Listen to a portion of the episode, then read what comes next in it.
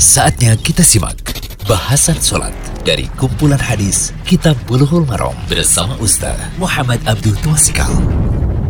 Bismillahirrahmanirrahim. Alhamdulillah, salatu wassalamu ala rasulillah wa ala alihi wa sahbihi wasallam. Kali ini kita berada di audio ke-112 dari pembahasan kitab Bulughul Maram karya Imam Ibnu Hajar Al-Asqalani, kitab salat bab sifat salat.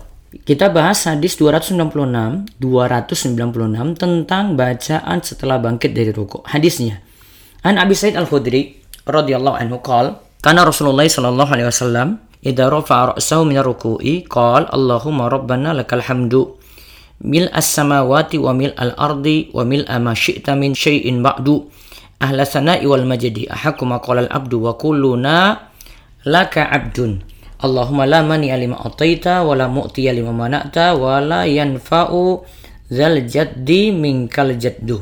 Rawahu Muslimun. Dari Abu Sa'id Al-Khudri radhiyallahu anhu ia berkata, Rasulullah Shallallahu alaihi wasallam jika telah mengangkat kepalanya dari rukuk, beliau berdoa, Allahumma rabbana lakal hamdu mil as-samawati wa mil al-ardi wa mil ma syi'ta min syai'in ba'du.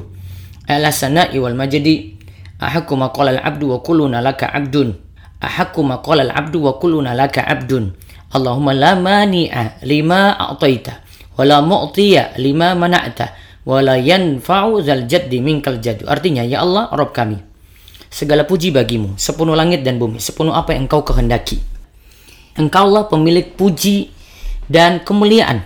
Engkaulah pemilik pujian dan kemuliaan yang diucapkan oleh hamba. Kami semua menghambakan diri kepadamu. Ya Allah, tidak ada yang kuasa menolak apa yang engkau cegah dan tidak bermanfaat kekayaan bagi yang memiliki kekayaan karena kekayaan itu dari engkau juga.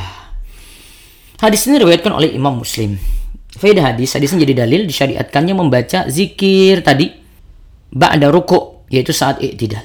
Kemudian yang kedua, bacaan tersebut diperintahkan untuk dibaca oleh imam, makmum dan munfarid orang yang sholat sendirian. Berlaku pula untuk sholat wajib maupun sholat sunnah.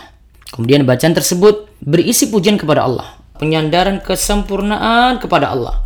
Meyakini bahwa Allah memiliki kemampuan dan keagungan sempurna dan Allah itu esa mengatur makhluknya. Allah itu tunggal ya dalam mengatur makhluknya. Semoga jadi ilmu yang bermanfaat dan bacaan tadi bisa kita amalkan. Allah barik Demikian bahasan sholat dari kumpulan hadis Kitab Bulughul Maram bersama Ustaz Muhammad Abdul Tuasikal.